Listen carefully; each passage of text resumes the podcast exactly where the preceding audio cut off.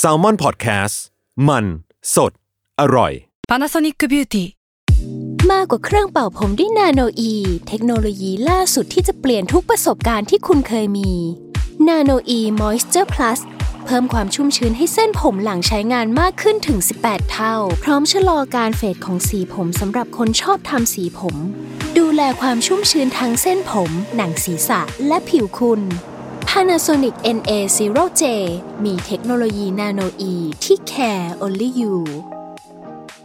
Another day is here, and you're ready for it. What to wear? Check. Breakfast, lunch, and dinner? Check. Planning for what's next and how to save for it? That's where Bank of America can help. For your financial to dos, Bank of America has experts ready to help get you closer to your goals. Get started at one of our local financial centers or 24 7 in our mobile banking app. Find a location near you at bankofamerica.com slash talk to us. What would you like the power to do? Mobile banking requires downloading the app and is only available for select devices. Message and data rates may apply. Bank of America and a member FDIC.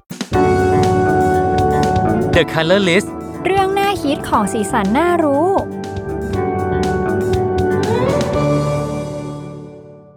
สวัสดีค่ะ นี่คือรายการ The Color List เรื่องน่าคิดของสีสันน่ารู้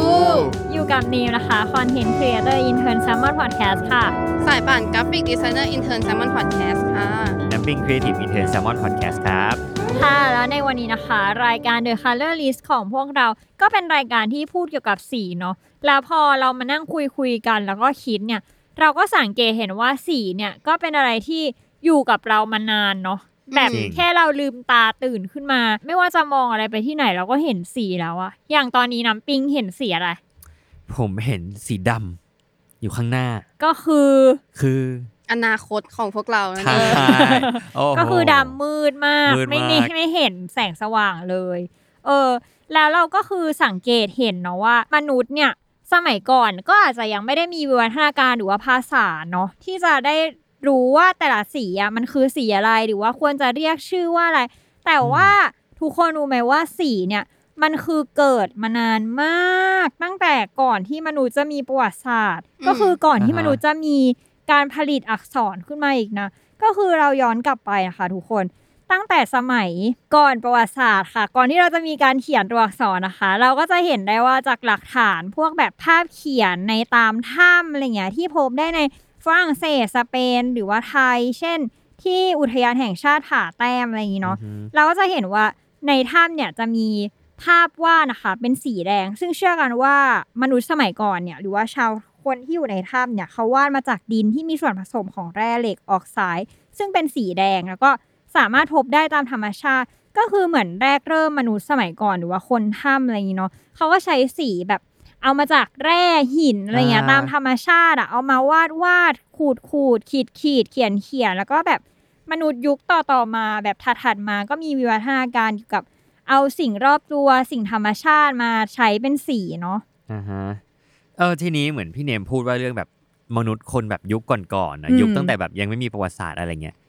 ถ้าอย่างเงี้ยคุณคุณนึกถึงแบบอะไรอีกอะถ้าถ้าเกิดว่าเป็นนับว่าเป็นยุคเป็นอารยธรรมอะไรเงี้ยคิดถึงอะไรที่แบบมีความโดดเด่นขึ้นมามาก ๆ เรื่องของสี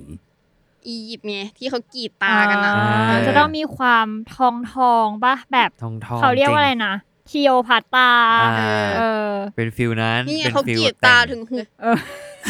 เรายาบ้างไหวมอยู่เหมือนกันเนาะเราบ้างไหมเออเออ โอเค ก็อย่างที่บอกว่าเออ ยุคอียิปต์เนี่ยก็เป็นยุคที่เหมือนกับสีค่อนข้างมีความโดดเด่นมากเลยนะอย่างที่บอกว่าเราอาจจะจำภาพจำของคลีโอพัตราอะไรเงี้ยแบบว่าแต่งน่งแต่งหน้าอะไรเงี้ยซึ่งสมัยก่อนน่ะในยุคอียิปต์โบราณนะทุกคนย้อนกลับไปอะสามพันปีที่แล้วอียิปต์เขามีการแบ่งสีด้วยเว้ยเขาแบ่งสีด้วยกันถึง 4 กลุ่มอะ คือค่อนข้างเยอะนะ ถ้าถ้าเทียบเป็นสมัยก่อนแล้วสามารถแบ่งสีออกมาทั้ง 4 กลุ่มถือว่าเขาฉลาดแล้วทำให้สีของกลุ่มมันมีค่อนข้างชัดเจนเลยก็คือแบบอย่างกลุ่มแรกเป็นกลุ่มสีดำอ่าอืมเรียกว่าแบบเคมแล้วก็ต่อมาเป็นกลุ่มสีขาว เรียกว่า H อ่าอืมแล้วก็มีกลุ่มสีเขียวกับสีน้ำเงินที่เรียกว่า Wash แล้วก็มีกลุ่มสีส้ม สีเหลือง สีแดง เรียกว่า d e t r e เออ แต่พอถ้าพูดถึงสีที่เหมือนกับอยู่บนผนังโบราณอะของของชาวอียิปต์โบราณอะเขาก็จะใช้สีด้วยกันแบบหลักๆ 6 สีครับ อืมอ๋อก็คือแยกออกมาจากสี่กลุ่มนั้นอืมในการเอามาวาดภาพอะไรอย่างนี้ ใช่จริงๆมันก็มันก็เป็นสีในในสีกลุ่มนั่นแหละ แต่ว่ามันอ่าเขาเอามาแยกไว้ว่าแบบว่า อ่ามีสีอะไรมั่งก็แยกออกมาได้ทั้งหมดอืมเป็นหกสีเว้ยมคือก็จะมีสีดำสีขาว สีเขียว น้ำเงินแดงแล้วก็เหลืองมเออซึ่งเป็นสีที่เหมือนกับคนอียิปต์อะเขาก็เลือกมาใช้ในงานศิลปะแต่ละชนิด ซึ่งก็จะเหมือนกับแฝงความหมายอะอืมนี่ออกมาว่าแบบอืมแต่ละสีก็จะมีความหมายซึ่ง มันก็จะไม่เหมือนกับของอารยธรรมอื่นไว้ยคืออียิปต์เขาก็จะแบบเหมือนกับ define ความหมายของแบบสีที่ตัวเองเจออะเออด้วยตัวเอง อารมณ์พจนานุกรมสีฉบับชาวอียิปต์คือถ้าเราไปดูอะเขาก็จะให้ความหมายบางอย่างที่เหมือนกับ relate กับเมืองเขาด้วยอะอืมอย่างเช่นสีดำใช่ปะคนอียิปต์โบราณเขาเชื่อว่าแบบสีดำก็คืออะความตายแบบว่าชีวิตหลังความตายความมืดมนอะไรอย่างเงี้ยอือหือแต่ว่าอีกมุมหนึ่งอะเขาก็นิยามไว้ว่าแบบมันคือแบบว่าความสมบูรณ์ของตะกอนแม่น้ำของตะกอนดินที่แม่น้ำนายอะไรเงี้ยที่มันแบบ พัดพามาทับถมกันอยู่ที่แบบอียิปต์อะไรอย่างงี้ข้างใต้ที่มันเออทับผมก็เป็นสีดำงี้ ใช่ ซึ่งเหมือนเขาเอาไปแบบยึดโยงกับแบบบ้านเมืองกับอารยธรรมเขาเว้ยเขาก็เลยเรียกตัวเองเหมือนเรียกตัวเองว่าเป็นดินแดนเคเมตเอออืมซึ่งแปลว่าอะไร แปลว่าแผ่นดินสีดำนั่นเองมก็คือเอาแบบเอามาตั้งเป็นชื่อเมืองตัวเองเลยอะไรเงี้ย ซึ่งสีดำที่ว่ามันก็ผลิตมาจากเคมาคาร์บอนถ่านไม้บดละเอียด กระดูกสัตว์ที่เผาแล้ว หรือแบบบางทีก็ใช้มะเกลือเข้ามาผสมด้วยอะไรเงี้ยครับอืมอะต่อมาก็เป็นสีขาว สีขาวอันนี้ทุกคนก็น่าจะคิดเหมือนกันปะอืมแบบว่าสื่อถึงความแบบยังไง บริสุทธิ์เอผุอดพผุดพอองง แต่ว่าสีขาวของอียิปต์มันก็มันก็เป็นความอียิปต์ที่มันไม่เหมือนคนอื่นเหมือนกัน คือมันจะมาจากแบบแร่ยิปซัมเออ เป็นแร่ยิปซัมที่เหมือนกับมีอียิปต์โบราณอยู่แล้วอะไรเงี้ย เป็นวัตถุดิบที่หาได้ในเมืองอยู่แล้วอะไรเงี้ย ซึ่งก็จะเอามาประกอบพิธีศาสนาเนอะเพราะว่าเขาว่าอย่างที่บอกว่าสื่อถึงอ่าความสว่างไสวัยความบริสุทธิ์อะไรอย่างงี้ อืม ในอียิปต์เขามีความยิ่งใหญ่เนาะอืมพีระมิดใช่ใดๆ คือเออพิธีกรรมเขาเยอะอยู่หมายถึงว่าแบบอืมพิธีกรรมย่อยๆ ที่อยู่ที่เกิดขึ้นในนั้นน่ะค่อนข้างเยอะ อืมอะ ต่อมาเป็นสีเขียวฮะสีเขียวเนี่ยก็มีความหมายถึงความรุ่งเรือง ความมั่งคั่ง การมีชีวิตสุขภาพที่ดีอะไรเงี้ยแล้วก็ยังหมายถึงแบบพืชพันธุ์ความอุดมสมบูรณ์ ซึ่งก็เออมันก็ตรงตัวแหละสีเขียวก็อย่างที่เราเห็นว่าแบบเป็นสีแบบพืชต้นไม้ใบหญ้าเออฟิลๆนั้นก็แต่ว่าสิ่งว่าสีเขียวเนี่ยมันก็มีที่มาแปลเหมือนกันนะอะให้ทายว่ามาจากอะไร สีเขียวของอียิปต์อะใบไม้เหรอแต่มันเป็นทะเลทรายปะเออไม่น่ามี ไม่ค่อยมีอืมกระไม่บใช่องเพชรเลยเหรออืมไม่ใช่ผิด มันมาจากแร่เว้ยมันคือแร่มาลาไคต์เออมันเหมือนกับเป็นสินแร่ทองแดงอะธรรมชาติแต่ว่ามันเหมือนพอเขาเอาไปทำกระบวนการแล้วมันออกมาเป็นสีเขียวอืมซึ่งก็อ๋อก็ถือว่าเป็นว้าวนะผมถือว่าเป็นเออแบบในสมัยนั้นเออที่สามารถเอามาผ่านกระบวนการและออกมาเป็นสีเขียวได้ใช่มันแบบเป็นภูมิปัญญาของเขาที่แบบเออเก่งว่ะคนอืมหยิบนี่แม่งเก่งจริงโอเค ต่อมาสีน้ำเงินฮะคือสีน้ำเงินเนี่ยที่จริงแล้วคำศัพท์ที่จะหมายถึงสีน้ำเงิน หรือว่าสีฟ้าในอียิปต์อะมันก็จะเหมือนกับมีคำว่า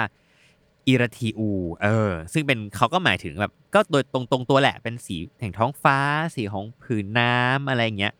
เออ คือนอกจากนั้นก็มีความเชื่อของชาวอียิปต์โบราณด้วยว่า สีฟ้ามันเกี่ยวข้องกับแบบเรื่องของสวรรค์ เรื่องของเวิงน้ำด้วยเว้ย คือเหมือนการก่อกำเนิดอะไรเงี้ย คือด้วยความที่อียิปต์ค่อนข้างมีแม่น้ำเออ มีแม่น้ำเยอะอืมเขาก็เลยมีความเชื่อว่าพระเจ้า หรือการก่อกำเนิดบางอย่างมันมาจากแม่น้ำอะไรเงี้ยอืม ทุกคนรู้จักแม่น้ำที่อยู่ในอียิปต์หรือเปล่ามันน้ำนายเออก็โด่งดังเป็นเออมเอามาทำเป็นหนังอะไรเยอะแยะ ซึ่งนั่นแหละฮะก็คือมันมาจากการที่เขาเอามาจากออกไซด์ของทองแดง แล้วก็เหล็กผสมกับซิลิก้าแล้วก็แคลเซียมอืมก็คือได้ออกมาเป็นสีน้ำเงิน ซึ่งแบบโหฟังแล้วเขาเขาก็ค่อนเขาข้างเก่งนะเออแบบคือมันไม่ได้มาจากสีทั่วไปอะ อืม แล้วมันแบบสมัยก่อนวิวัฒนาการเครื่องไม้เครื่องมืออะไรมันก็ไม่ค่อยมี เขาก็รู้จักทำเออนู่นทำนี่เนาะ เอาง่ายเอๆอว่าเขาเป็นคนหาทำเก่งเออคืออยู่ว่างๆเอาแร่เอาอะไรมาผสมกันเป็นสีอะไรเงี้ยครับโอเคต่อมาสีเหลืองเนาะสีเหลืองก็มีความหมายถึงความเป็นแบบความนิรันดร์ความเป็นอมตะ ความงดงาม ความทนทานอะไรเงี้ยแล้วก็ชาวอยู่โบราณเขาก็เชื่อว่าแบบว่า เออเนี่ยเนื้อหนังมังสาของเทพเจ้ามาจากทองคำเว้ยแล้วแบบพวกเออเขาก็เลยนิยมเอาฉาบรูปสลักของเทพเจ้าเนี่ยเอามาใช้แบบ เอาทองคำมาใช้ในการสร้างอะไรเงี้ยหรือว่าแบบวัตถุดิบในการผลิตสีเหลืองก็คือแบบดินจากธรรมชาติที่ก็คือเป็นดินของเขาที่แบบเอาไว้ใช้สร้างบ้านสร้างอะไรสร้างอะไรมันก็แบบว่าค่อนข้างเป็นสีเหลืองอยู่แล้วเขาก็เลยเอามาใช้กันเยอะอะไรเงี้ยอืมจากดูที่แบบแต่ละสีอะไรอย่างเงี้ยมันก็เหมือนแบบเป็นการแสดงถึงความมั่งคั่ง ความอุดมสมบูรณ์ของอ่าอารยธรรมอียิปต์มันเนาะซึ่งอารยธรรมอียิปต์มันก็เป็นอารยธรรมที่แบบยิ่งใหญ่อะ ยิ่งใหญ่อืมมากๆในแบบเออยุคสมัยแรก ๆ ถ้าเทียบเคียงกับโรมันหรือว่าอะไรอย่างเงี้ยอืมเออ แล้วแบบ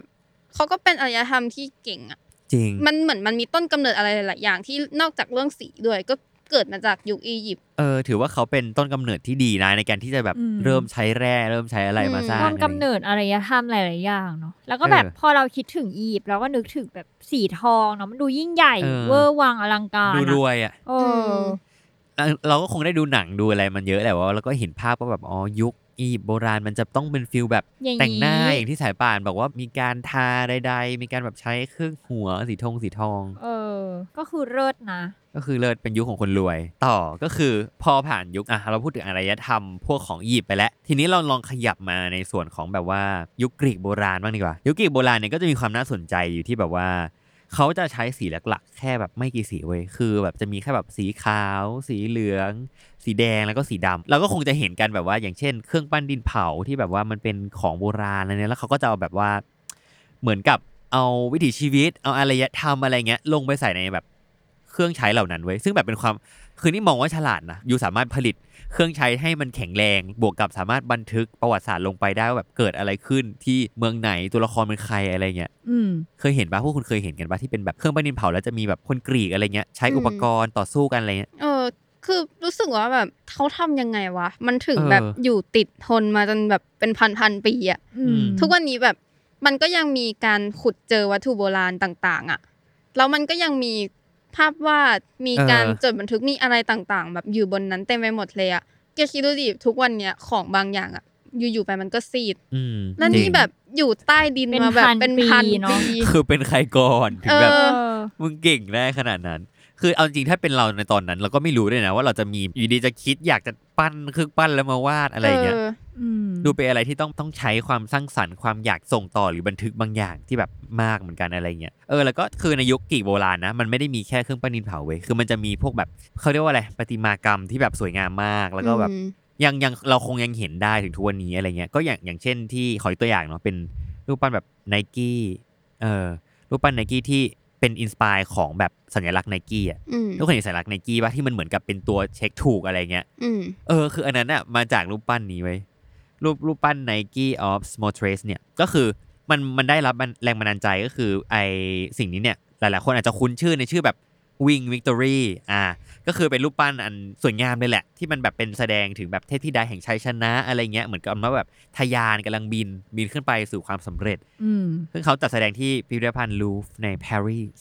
เป็นหนึ่งในผลงานที่แบบเออถ้ามึงไปปารีสอะมึงก็ต้องแบบต้องไปดูเออต้องไปดูสักหนึ่งพอะลาดไม่ได้กูเป็นใครกูจะได้ไปไหมเนี่ยปารีสชีวิตนี้อ่าถ้ารายการเราดีสปอนเซอร์เข้าเราอาจจะได้ไปเห็นของจริง เออ ก็ไม่มีใครรู้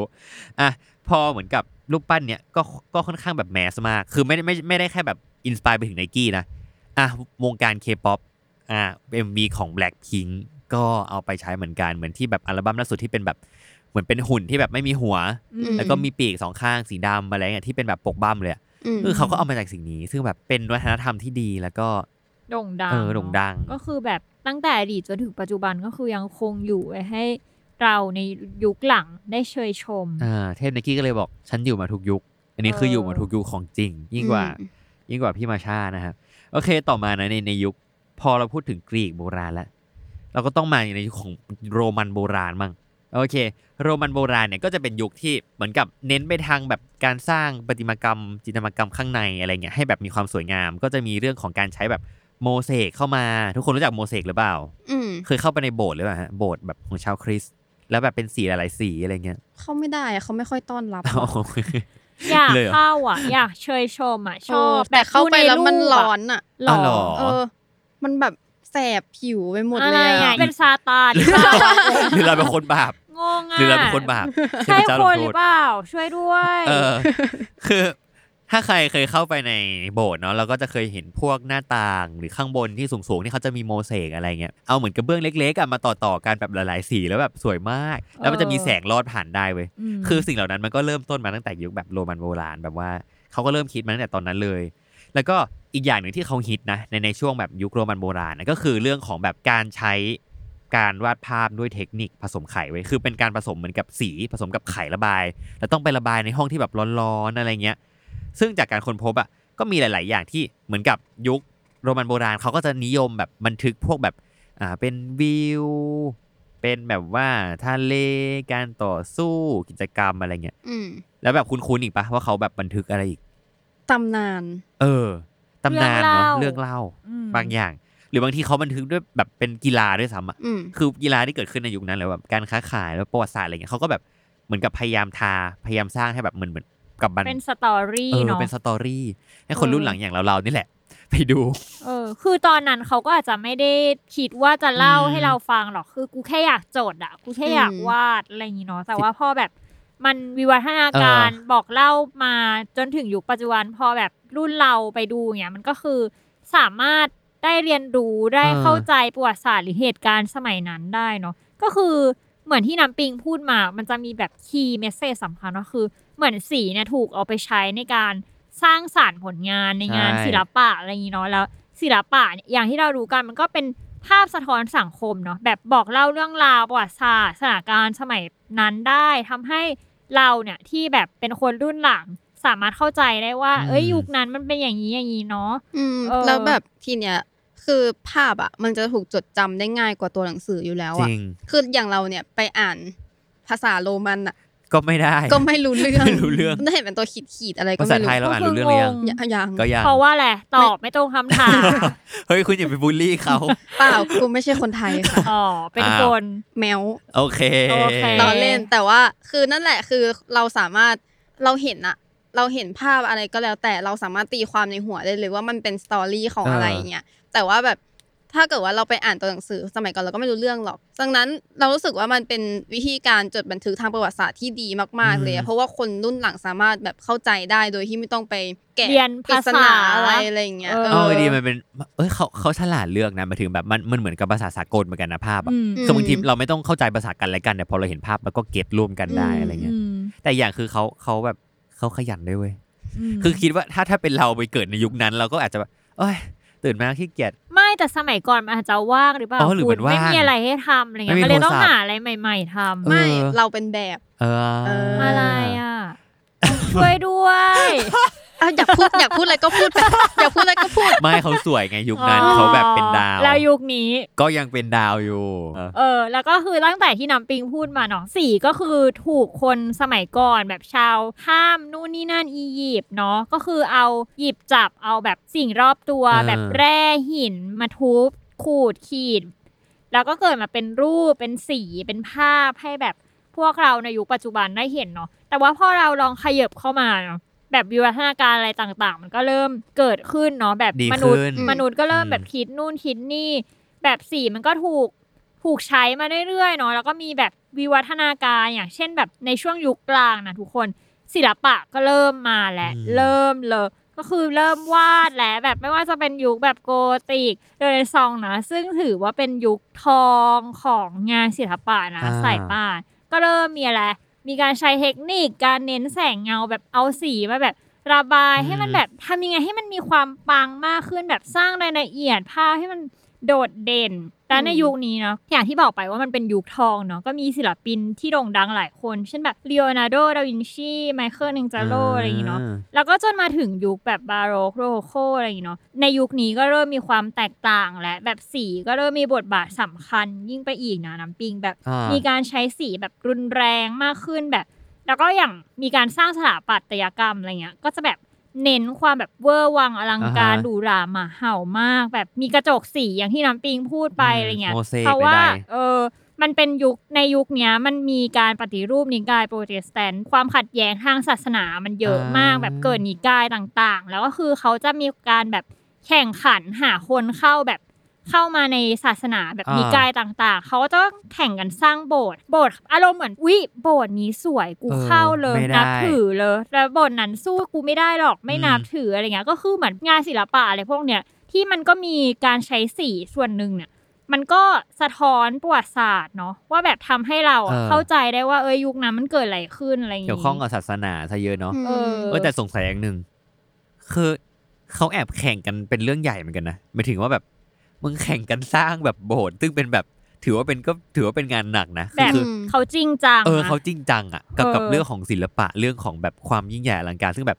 ถ้าถ้ามายุคนี้ก็คงยากอยู่แบบ จะมาแข่งอ่า หมู่บ้านฉันสร้างโบสถ์แบบใหญ่เลย หมู่บ้านนู้นยังไง หมู่บ้านคุณสายป่านแข่งไหมล่ะสู้ไหมล่ะอะไรเงี้ย มีใครรู้จักบ้านกูไหมก่อนอะบ้านไหนครับบ้านไหน คนบ้านไหนนี่ไม่ไม่ไม่ไม่ไม่เราไม่เปิดเผยข้อมูลส่วนอ๋อตัวโอเคในโอนั้นเคโอเค ได้ได้ครับได้ครับ คือ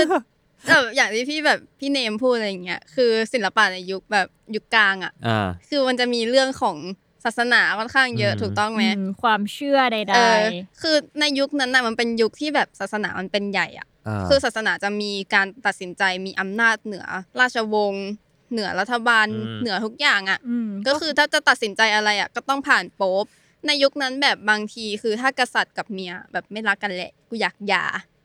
ก็ต้องให้โป๊บเซ็นโป๊ปบอกก่นหย่าหย่าหย่ามึงหย่ามึงหย่าไม่ได้อะไรอหย่าย่างเงี้นี่ยคือไม่ใช่ให้หย่าแต่ว่าไม่ให้หย่าเอแบบอ stop stop เออเผื่อถึงกูเป็นคิงกูก็หย่าไม่ได้อะอะไรอย่างเงี้ยออเพราะฉะนั้นแบบ ศาสนามันมีอิทธิพลเยอะมากในแบบสังคมยุคกลางของยุโรปหรือว่าอะไรโอ้ประมาณเนี้ยคืออย่างนี้คือโป๊ปแทบจะแบบเป็นกฎหมายของบ้านเมืองแล้วถูอะกต้องอะไรก็ต้องแบบไปขึ้นกับเขาอย่างงี้ป่ะอืมเพราะฉะนั้นเรื่องของ financial เรื่องของการเงินอะไรอย่างเงี้ยจะถูกใช้ไปกับศาสนาค่อนข้างเยอะอืมมันเลยมีการเกิดขึ้นของสถาปัตยกรรมเรื่องของศิลปะที่มันถือว่าเป็นของฟุ่มเฟือยประมาณหนึ่งอะเอออืมอืมแบบในยุคนั้นก็เขาก็จะไปโยนให้ศาสนาหมดเลย แล้วทีเนี้ย คือมันไม่ได้มีแค่เรื่องของสถาปัตยกรรมอะไรเท่านั้น เรื่องของสีก็ยึดโยงกับเรื่องศาสนาเหมือนกัน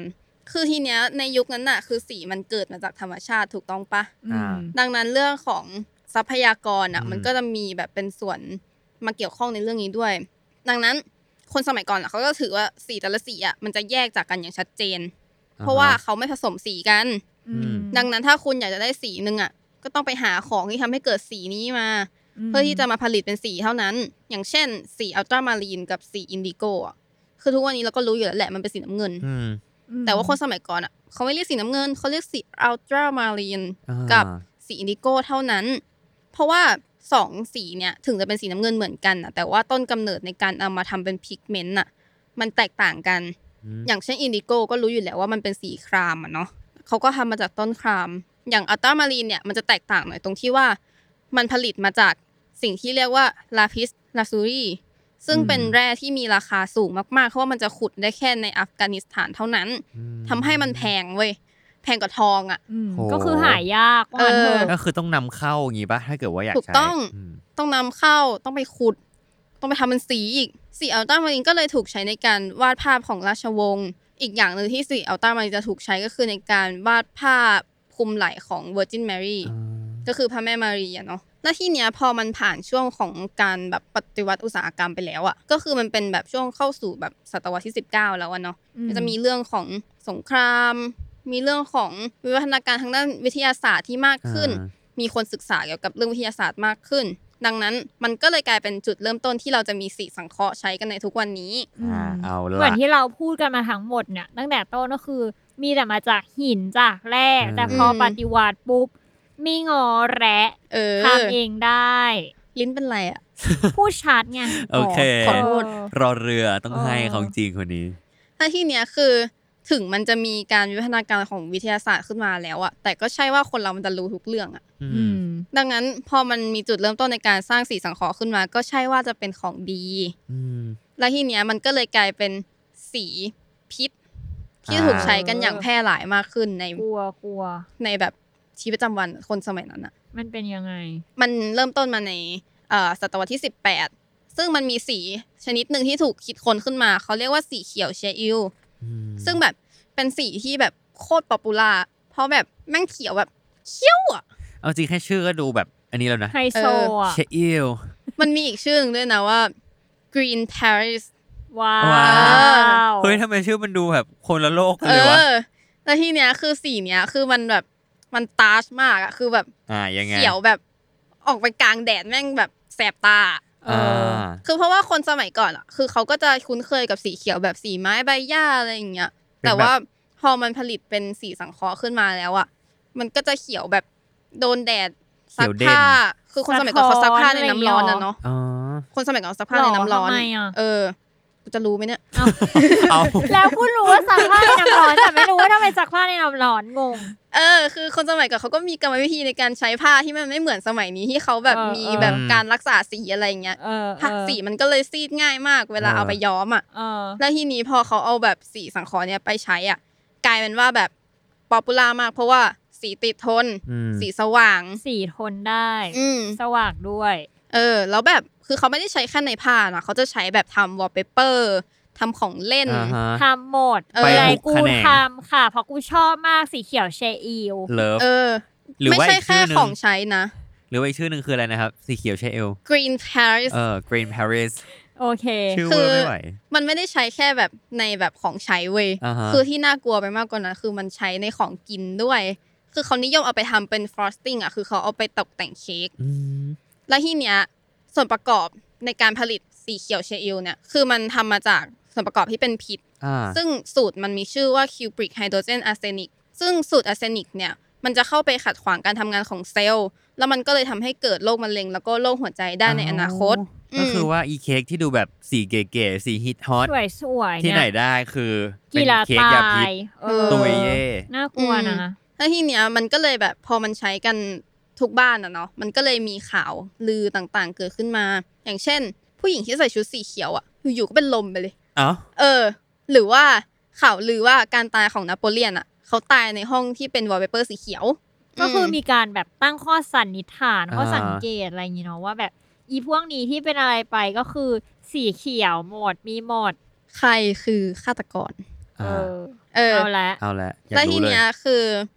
ไอความอันตรายของสีเขียว Scheele เนี่ยมันไม่มีใครรู้เว้ยมันก็จะมีแต่บริษัทที่ผลิตเท่านั้นถึงจะรู้ใช่ปะแล้วทีเนี้ยมันก็โป๊ะแตกขึ้นมาตรงที่ว่า สูตรของ arsenic เนี่ยถูกตีพิมพ์ขึ้นมาในหนังสือพิมพ์ ในปี 1822 เออ คือทุกคนก็เลยรู้เลยว่าใช่สีนี้มีพิษ ใช่ แล้วสูตรอาร์เซนิกเนี่ยก็ถูกเอาไปอัดแอปใช้ต่อเป็นยาฆ่าแมลงนั่นเองเอออ๋ออีกระป๋องยาฆ่าแมลงก็เลยเป็นสีเขียว อืมเฮ้ยหเจ๋รืงอว่าเอ้ย เอาจริงๆพออย่างงี้ปุ๊บข้อสันนิษฐานดูเป็นไปได้เลยนะ ถ้าเกิดว่าชุดนั้นมันมาจากแบบสีเนี้ยอืม แล้วแบบเราเอาไปใส่แล้วมันโดนซึมเข้าผิวอะไรเงี้ย ใช่ มันก็อาจทำให้ตายได้ปะวะเออ เออ ก็ตายไง อ๋อโอเค เพราะฉะนั้นฆาตกรก็คือไม่ใช่ใครที่ไหนก็สีเขียวเออนั่นอีเอสีงนี่แหละอีสีเชอิลนี่แหละ แต่ว่าทุกวันนี้ทุกคนไม่ต้องกลัวแล้ว เพราะว่าเมื่อเราเรียนรู้จากสิ่งที่ผิดพลาดจากสีเขียวอ่า เชอิลมันก็กลายมาเป็นสีสังเคราะห์ที่ปลอดภัย ในยุคต่อมานั่นเองอ่านั่นก็ยังไงคืรัอบในปี 1856อ่าคุณวิลเลียมเฮนรี่พากินนะคะ เป็นนักศึกษาสาขาเคมีเนี่ย คือเขาพยายามทดลองหาแบบยารักษาโรคมาลาเรีย เพราะว่าแบบยุคนั้นแบบโรคมาลาเรียแบบฆ่าคนไปเยอะมาก แล้วแบบถ้าเกิดว่าใครสามารถหายาคิดคนที่รักษาได้ในทันทีอะ ก็จะรวยถูกต้องว่าแต่ทีเนี้ยมันเฟลเว้ยทำไม่ได้สักที พังอ่าเอาไปล้างดีกว่าเอ้าไอ้น้ำยาที่มันแบบเหลือจากการทดลองอะ กระเด็นไปโดนเสื้อ โดนมือเออกลายเป็นสีม่วง เอ้าเออแล้วยังไงก็คือคนพบว่ามันสวย เออ แล้วชอบเลยอย่างงี้เหรอ ใช่ มันก็เลยเป็นต้นกำเนิดของสีม่วง mauve อืมเป็นสีย้อมสังเคราะห์ครั้งแรกในโลกนั่นเองโอ้คือในยุคนั้นน่ะ สีแบบ คนเราก็เอามาจากสีธรรมชาติอย่างที่เรารู้กันมา แล้วทีเนี้ยความรู้ทางด้านเคมีอะมันไม่ค่อยมาแบบอยู่ในวงการแฟชั่นเท่าไหร่อืมยังไม่อยู่ในวงการอุตสาหกรรมเป็นหลัก วงการเคมีกับวงการแฟชั่นมันก็เลยห่างไกลกันมากคนก็เลยแบบเออสีย้อมกับสีธรรมชาติละกันอะไรเงี้ยแล้วทีเนี้ยสีม่วงอะมันก็เป็นสีของชนชั้นสูงด้วย เพราะว่าสีม่วงอะมันจะถูกสกัดได้จากหอยชนิดหนึ่งในแถบเมดิเตอร์เรเนียนเท่านั้นอืมมันก็เลยแบบแพงอะอ่า เออกขว่าองคนรวยอีกแล้ว กว่าจะไปจับหอยได้ที่แต่ละตัวไหนจะต้องมากระเทาะกระแทะให้มันกลายเป็นสีม่วงอีก เออ จับหอย นั่นแหละพากินเขาก็เลยได้โอกาสอะเอาไปจดสิทธิบัตรในการผลิตสีม่วงสังเคราะห์นี้ แล้วก็เปิดโรงงานย้อมผ้ากับพ่อของเขาอืมก็กลายเป็นจุดเปลี่ยนในประวัติศาสตร์อะขององค์การอุตสาหกรรมและแฟชั่น ที่คนทั่วไปสามารถจับต้องผ้าสีม่วงได้ในราคาถูกมากขึ้น ก็คือคนจับต้องผ้าได้แล้วนะ ไม่ต้องไปจับหอยแล้ว ไม่ต้องจับหอยแล้วเออโอเค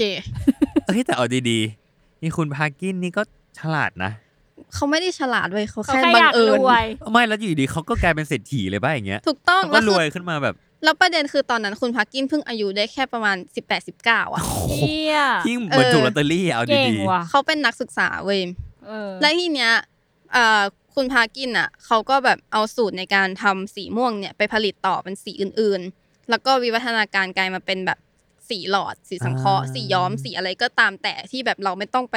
ขุดจากธรรมชาติมาทำอีกต่อไปแล้วนั่นเองๆจนทุกวันนี้เราก็ยังใช้นะก็ยังมีก็ยังมีใช้เนอะเป็นที่เป็นสีเป็นหลอดๆนี่ใช่ แล้วทีเนี้ยสิ่งที่ว้าวมากก็คือมันเป็นจุดเริ่มต้นของยุค Impressionism อีกด้วย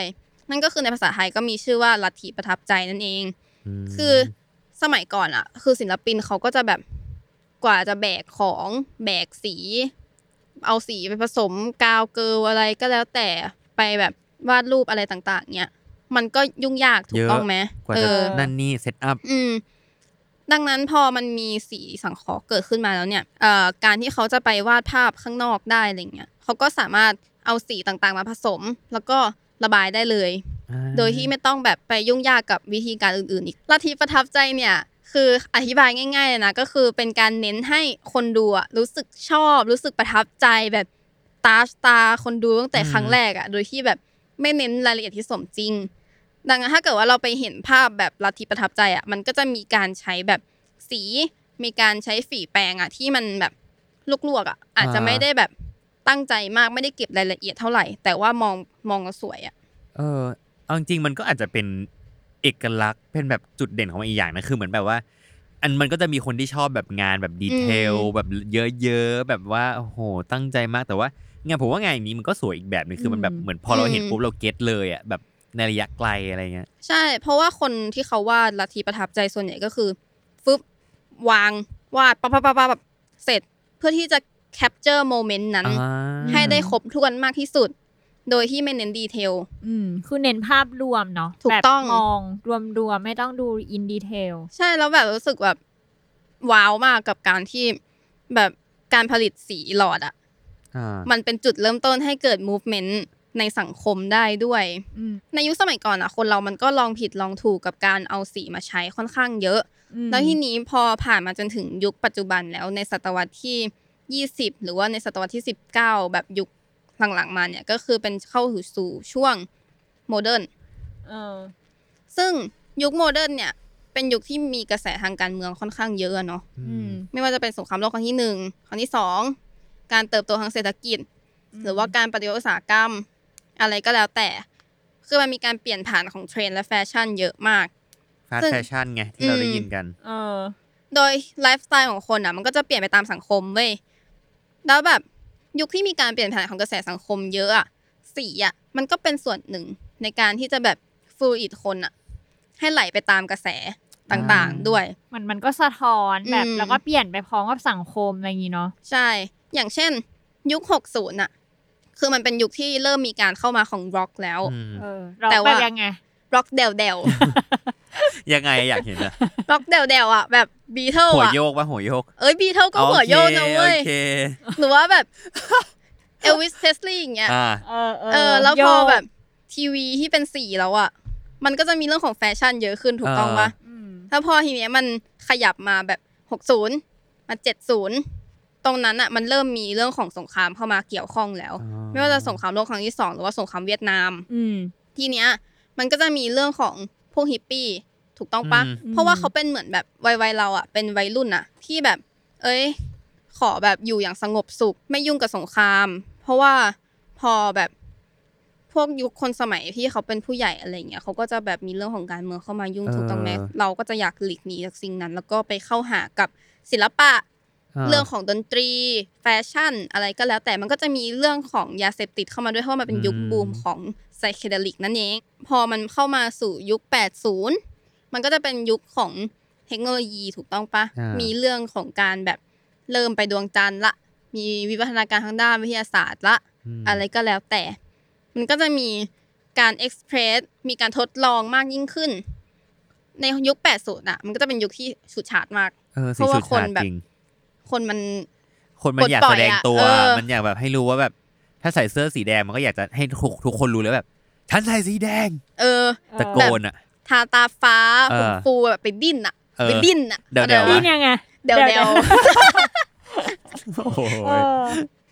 นั่นแหละ แล้วพอมันเข้ามาสู่ยุคแบบ 90 มันก็จะมีเรื่องของแบบร็อกแบบเคิร์ทโคเบนอืมอะไรอย่างเงี้ย หรือว่าพอเข้าสู่ 2000 ก็จะเป็นอะไร Y2K อ่า อืม พอมาถึงปัจจุบันในยุค 2000 กว่าๆแหละ2010 2020 อะไรก็แล้วแต่เราก็จะเห็นเลยว่าเออมันมีการเข้ามาของ minimalism อ่าซึ่งมันมันเพิ่งผ่านยุค 2000 ไปอะอืมความแม็กซิมอลอะที่แบบเออแบบสีจะสุดจัดสุดแล้วอะคือเหมือนมันเยอะเยอะเยอะเยอะเยอะเยอะไปจนสุดแล้วอะ คนเราก็ต้องการที่จะ back to basic มากขึ้นอืมกลับไปที่สีแบบเหมือนยุค เป็นวัฏจักนั้รนเนาะเออ แบบอืม วนเวียนไปเรื่อยแบบพัฒนาวิวัฒน์ไปแล้วก็ย้อนกลับสู่ที่เดิม เหมือนที่เขาบอกนะว่าแบบที่ธรรมชาติมันสร้างสรรค์เอาไว้มันเลิศสุดแล้วอ่าอืมเออ ก็คือตั้งแต่ที่เราพูดพูดกันมาก็เหมือนแบบโลกมนุษย์อะไรอย่างงี้เนาะ ก็มีแบบคิดค้นนู่นนี่นั่นโน่นแบบวิวัฒนาการมาเรื่อยๆแล้วก็สีเนี่ยก็ถูกนำมาใช้ เรื่อยๆเนาะแบบจากตอนแรกที่เอามาแค่แบบวาดเล่นๆตามผนังขำๆข้ามเออขำๆไม่มีอะไรทำคิกๆเออจนมาแบบวิวัฒนาการมาเรื่อยๆ ก็เริ่มเอามาถูกใช้ในหลากหลายวงการเนาะไม่ว่าจะแบบแฟชั่นหนังอะไรอย่างนี้เนาะแล้วแต่ละช่วงแต่ละยุคเนี่ย สีมันก็เหมือนสะท้อนภาพสังคมประวัติศาสตร์อะไรอย่างเงี้ยตามเทรนด์เหมือนในปัจจุบันเหมือนที่สายป่านพูดอะมาไวไปไว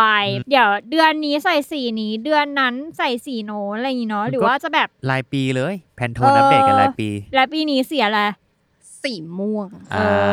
อก็คือแต่ละสีหรือว่าแต่ละยุคอะไรพวกนี้เนาะมันก็บอกเล่าอะ เออ แล้วใน EP นี้ก็คือได้ความรู้เยอะมากเกี่ยวกับสีแล้วก็เกรด สีสะเกตปะเออ เออสำหรับเพื่อนๆหรือคุณผู้ฟังคนไหนนะคะ ถ้ามีเกรดหรือว่าอะไรอยากเสริมเกี่ยวกับสีนอกจากนี้ที่พวกเราได้พูดไปก็สามารถคอมเมนต์แล้วบอกเข้ามาได้นะคะสำหรับตอนนี้ก็ประมาณนี้เนาะแล้วก็ทุกคนสามารถติดตามฟังรายการ The Color List เรื่องน่าคิดของสีสันน่ารู้ของพวกเราได้ทุกช่องทางของ s ซ l m o n Podcast สำหรับวันนี้ลาไปก่อน สวัสดีค่ะ สวัสดีค่ะ สวัสดีครับ